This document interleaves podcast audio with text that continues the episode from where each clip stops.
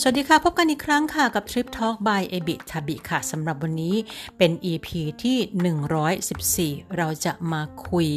ให้ฟังเรื่องรายละเอียดของทุนรัฐบาลญี่ปุ่นนะคะ อาจจะไม่ได้เกี่ยวโดยตรงกับตัวทริปที่จะไปเที่ยวญี่ปุ่น แต่ก็จะเป็นส่วนหนึ่งของความรู้ความเข้าใจในสังคมญี่ปุ่น ปัจจุบันนี้ณขณะนี้ในเมืองไทยกำลังเป็นช่วงของการสอบเข้ามหาวิทยาลัย ในปีการศึกษา 2567 หรือ 2024 แต่สำหรับญี่ปุ่นนะคะะทุนของญี่ปุ่นที่จะเริ่มในปีงบประมาณปี 2024 เนี่ย มันจบไปหมดแล้วนะคะ ปัจจุบันมีทุนอะไรประกาศอยู่บ้าง เดี๋ยวเรามาฟังกันในรายละเอียดค่ะสำหรับวันนี้เป็นข้อมูลดีๆ จากเว็บไซต์ของสถานทูตญี่ปุ่นประจำประเทศไทยนะคะ หัวข้อก็คือ MEX Scholarship นะคะ ก็คือเป็นทุนรัฐบาลญี่ปุ่น MEXT เป็นคำย่อของอกระทรวงศึกษาธิการวัฒนธรรม กีฬาวิทยาศาสตร์ และเทคโนโลยีญี่ปุ่นนะคะ ซึ่งทุนตัวนี้มีมาอย่างยาวนานมากแล้วสมัยก่อน ตอนนี้เขาจะเรียกว่าเป็นทุน MEX นะคะสมัยก่อนนู้นนะคะ 20-30ปีที่แล้วเนี่ยเขาจะเรียกทุนนี้ว่าเป็นทุนมง ทุนมมบูโชค่ะนะคะ ซึ่งเป็นทุนใหญ่ที่สุดของญี่ปุ่นละ แล้วก็ถ้าเกิดว่าใครเรียนภาษาญี่ปุ่นเนี่ยต้องมีความมีความฝันที่อยากจะได้ทุนนี้ไปเรียนที่ญี่ปุ่นนะคะสำหรับทุน Max Scholarship หรือทุนมมบูโช หรือทุนรัฐบาลญี่ปุ่นเนี่ยปัจจุบันที่ให้สำหรับ คนไทยนะคะที่ประกาศรับอยู่ในอยู่ในเมืองไทยเนี่ยสำหรับชาติอื่นเขาก็รับเหมือนกันนะคะ แต่ว่าอันนี้เป็นประกาศที่ออกมาจากจาก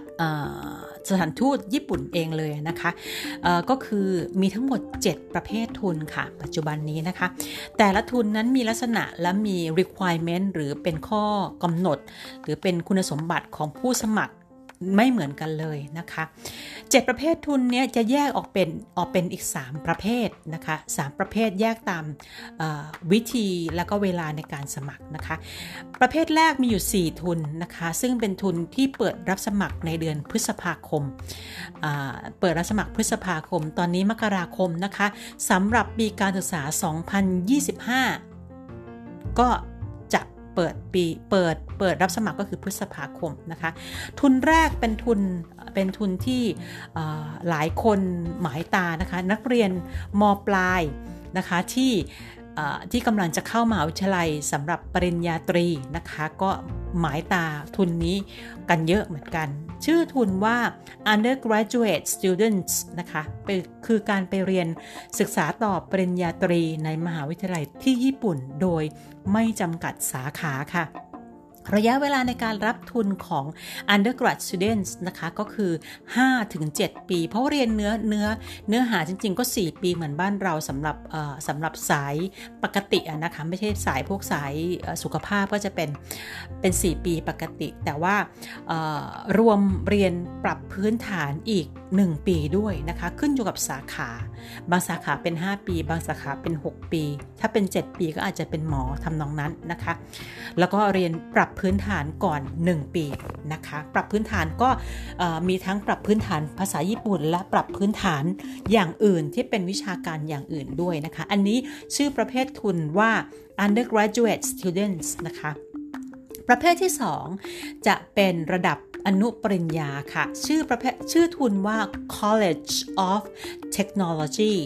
วงเล็บ c o s e n Students นะคะเขาบอกว่าเป็นประเภทที่ไปเรียนต่อระดับอนุปริญญา ในวิทยาลัยโคเซนของญี่ปุ่นในสาขาวิศวกรรมศาสตร์ค่ะ เป็นระยะเวลาทั้งหมด 4 หรือ 4 ปีครึ่งขึ้นอยู่กับสาขานะคะ อนุปริญญานะคะ4-4 ปีครึ่ง แล้วก็รวมเรียนปรับพื้นฐานด้วย 1 ปีนะคะ อันนี้ก็ไปเรียนต่ออนุปริญญานะคะ ประเภทที่ 3 จะชื่อประเภททุนว่า specialized training college students นะคะ ซึ่งเป็นการศึกษาต่อระดับอนุปริญญาเหมือนกัน แต่เป็นในวิทยาลัยฝึกอบรมวิชาชีพที่ญี่ปุ่นนะคะ หลากหลายสาขานะคะ อันเมื่อกี้นี้จะเป็นสาขาวิศวกรรมศาสตร์อยู่ในวิทยาลัยโคเซนนะคะ แต่ว่าอันที่3เนี่ย ก็จะเป็นหลากหลายสาขาในวิทยาลัยฝึกอบรมวิชาชีพ ระยะเวลาในการรับทุนของอันนี้จะเป็น 3 ปีค่ะ แล้วก็รวมเรียนปรับพื้นฐานด้วยอีก 1 ปีนะคะ อันนี้ 3 ปีคือรวมแล้วนะคะ ประเภทที่ 4 ที่เปิดรับสมัครในเดือนพฤษภาคม ก็คือ research students นะคะ เป็นนักศึกษาวิจัยคำว่า research เนี่ย ในของญี่ปุ่นจะหมายถึง สูงกว่าปริญญาตรีเป็นต้นไปนะคะ เป็นการศึกษาต่อระดับปริญญาโท หรือปริญญาเอกในมหาวิทยาลัยของญี่ปุ่นไม่จำกัดสาขาค่ะ แต่มีเงื่อนไขว่าต้องต่อต้องเรียนต่อในสาขาเดิมที่เคยเรียนมาในในช่วงในช่วงปริญญาตรี นะคะ หรือต้องเกี่ยวข้องกับที่จบมานะคะถ้าเกิดว่าไม่ใช่สาขาเดียวกัน อย่างสมมุติว่าเป็นแบบเป็นเป็นเป็นเศรษฐศาสตร์ แล้วจะไปเรียนข้ามไปเป็นสถาปัตย์อะไรเงี้ยไม่ได้นะคะ ต้องเป็นสาขาเดิมหรือต้องเกี่ยวข้องกับสาขาเดิมที่เคยเรียนในปริญญาตรีนะคะสำหรับระยะเวลาในการรับทุนช่วงแรกเขาระบุว่าเป็นช่วงแรกแสดงว่าในระดับปริญญาโทปริญญาเอกเป็น ปริญญาโทเป็นต้นไปเนี่ยเขาจะมีช่วงในการรับทุนเป็นหลายช่วง ช่วงแรกเนี่ยก็จะเป็นปีครึ่งถึง1ถึง2 ปีก่อน ซึ่งจำนวนนี้เนี่ยรวมต้องเรียนภาษาญี่ปุ่น 6 เดือนด้วยไม่ได้ต้องเรียนค่ะ อาจจะมีการต้องเรียนภาษาญี่ปุ่นด้วยแล้วแต่เคสไปนะคะว่าต้องเรียนหรือไม่ต้องเรียนเขาบอกว่ารวมเรียนภาษาญี่ปุ่นด้วยถ้าจำเป็นนะคะเป็นระยะเวลา 6 เดือน แต่เท่าที่เคยเห็นเนี่ยส่วนใหญ่เขาก็จะเรียนกันนะคะ อันนี้คือ 4 ประเภททุนที่เปิดรับสมัครในเดือนพฤษภาคม เพราะฉะนั้นใครสนใจ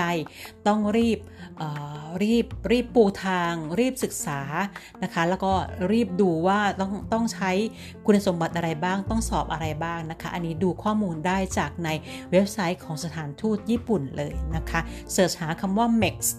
M E X T scholarship เลยนะคะอันนี้ก็จะมีข้อมูลมาอย่างอย่างละเอียดแล้วก็มีครบทุกอย่างมีแม้กระทั่งตัวอย่างข้อสอบในอดีตนะคะสำหรับอีก 2 ทุนที่เปิดรับในช่วงเดือนธันวาคมนะคะมี 2 ทุนนะคะ ชื่อทุนว่า Japanese Study Students นะคะ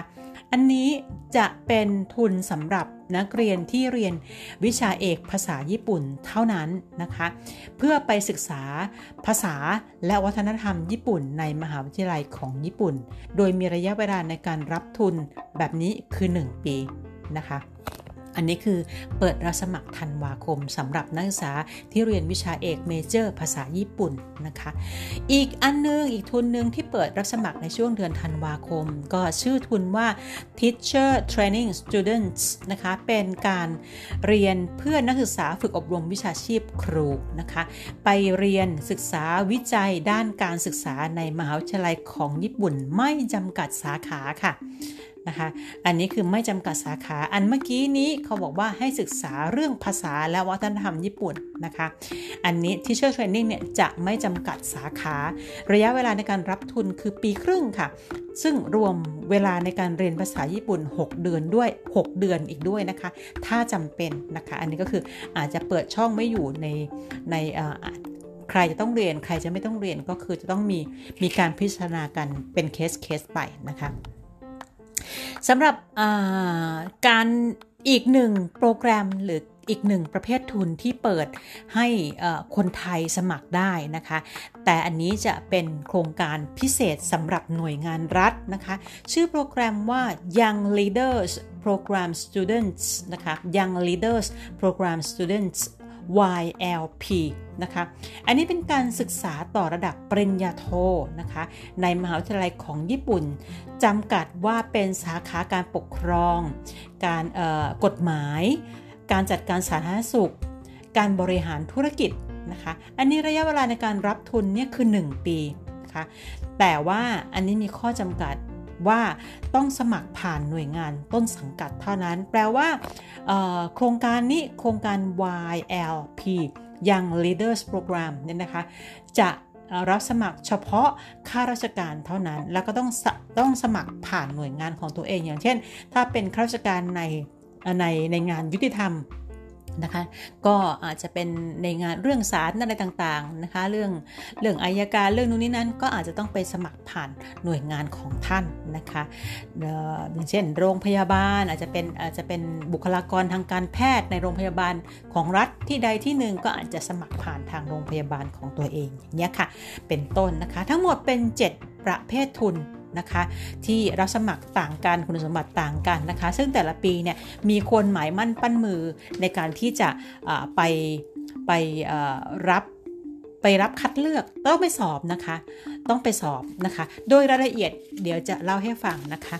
สำหรับมันจะแยกออกนะคะอันเดี๋ยวที่จะบอกต่อไปนี้คือทุนประเภท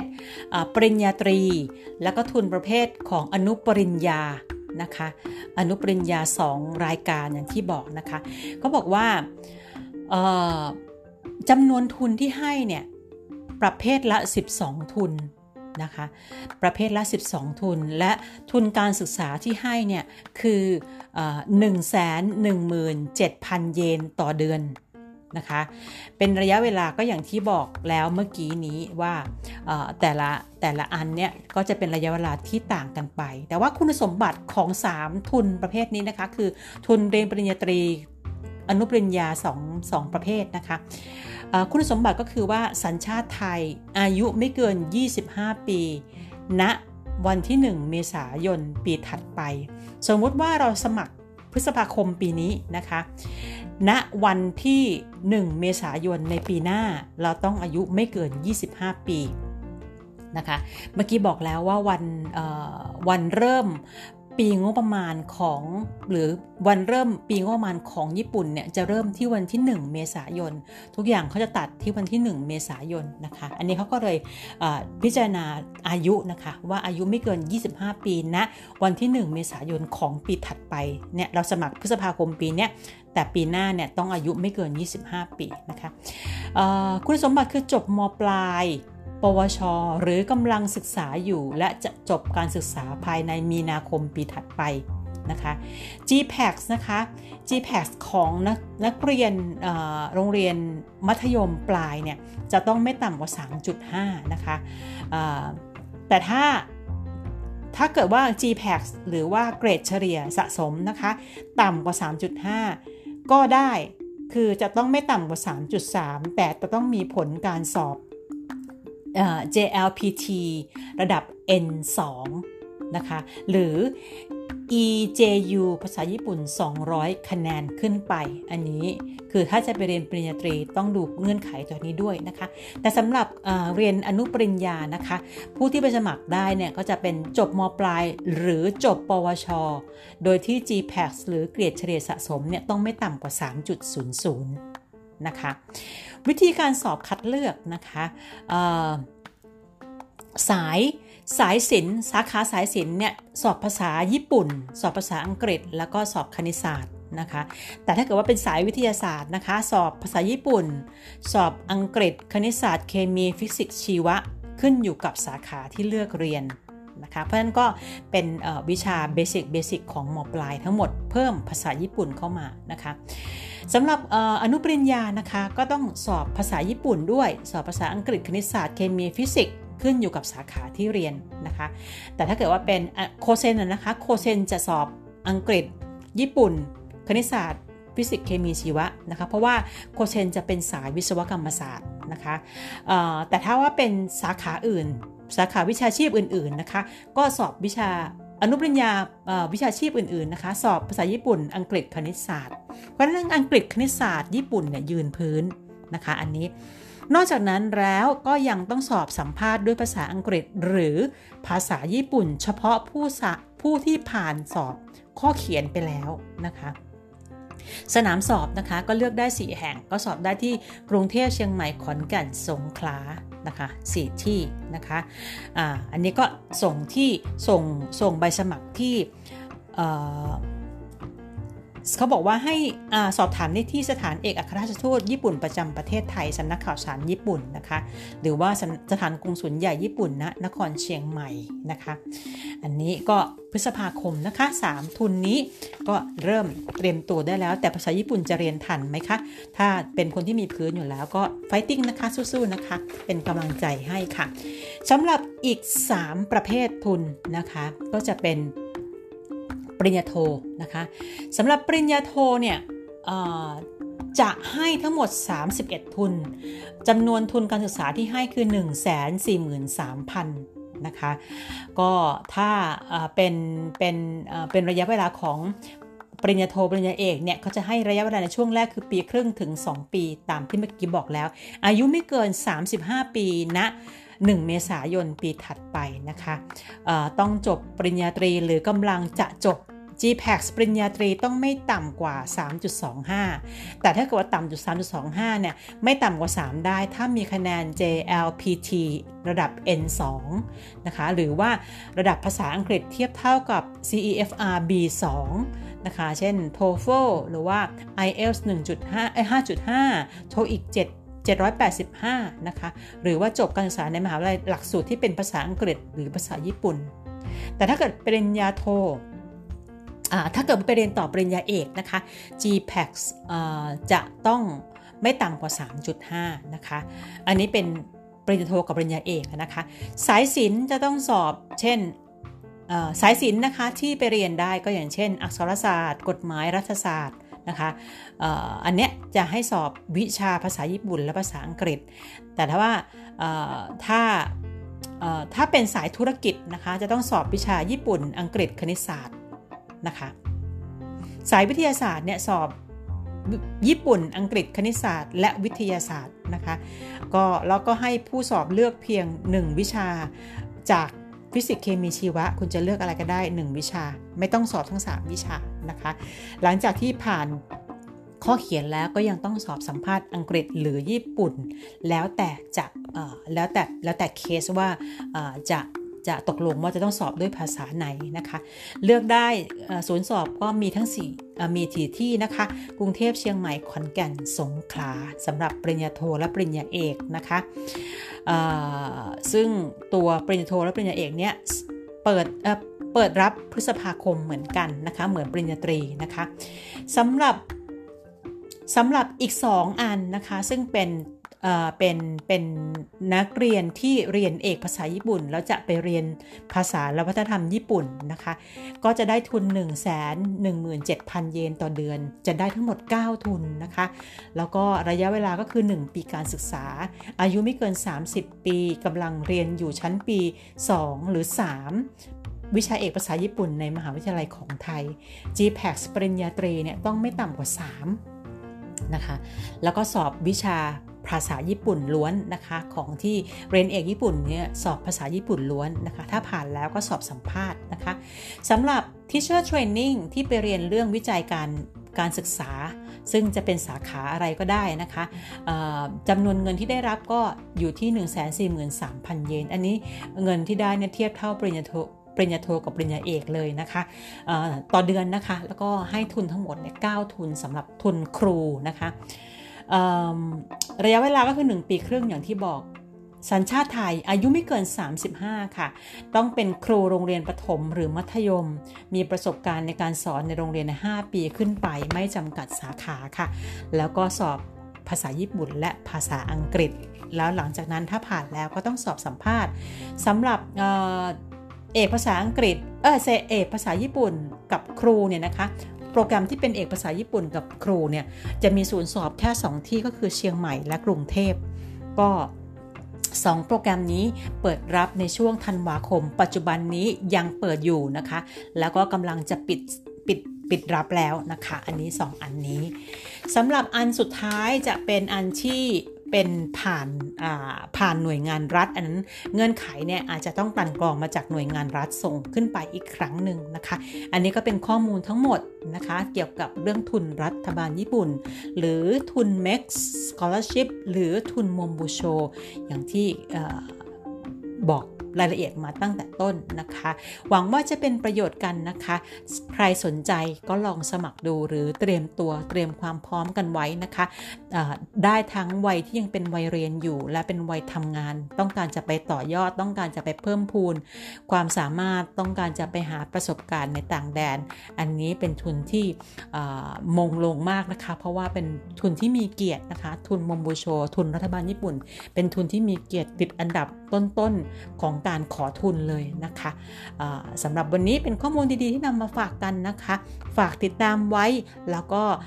ครั้งหน้าจะมีอะไรมาให้กันอีกก็ติดตามกันต่อไปค่ะสำหรับวันนี้ขอบคุณและสวัสดีค่ะ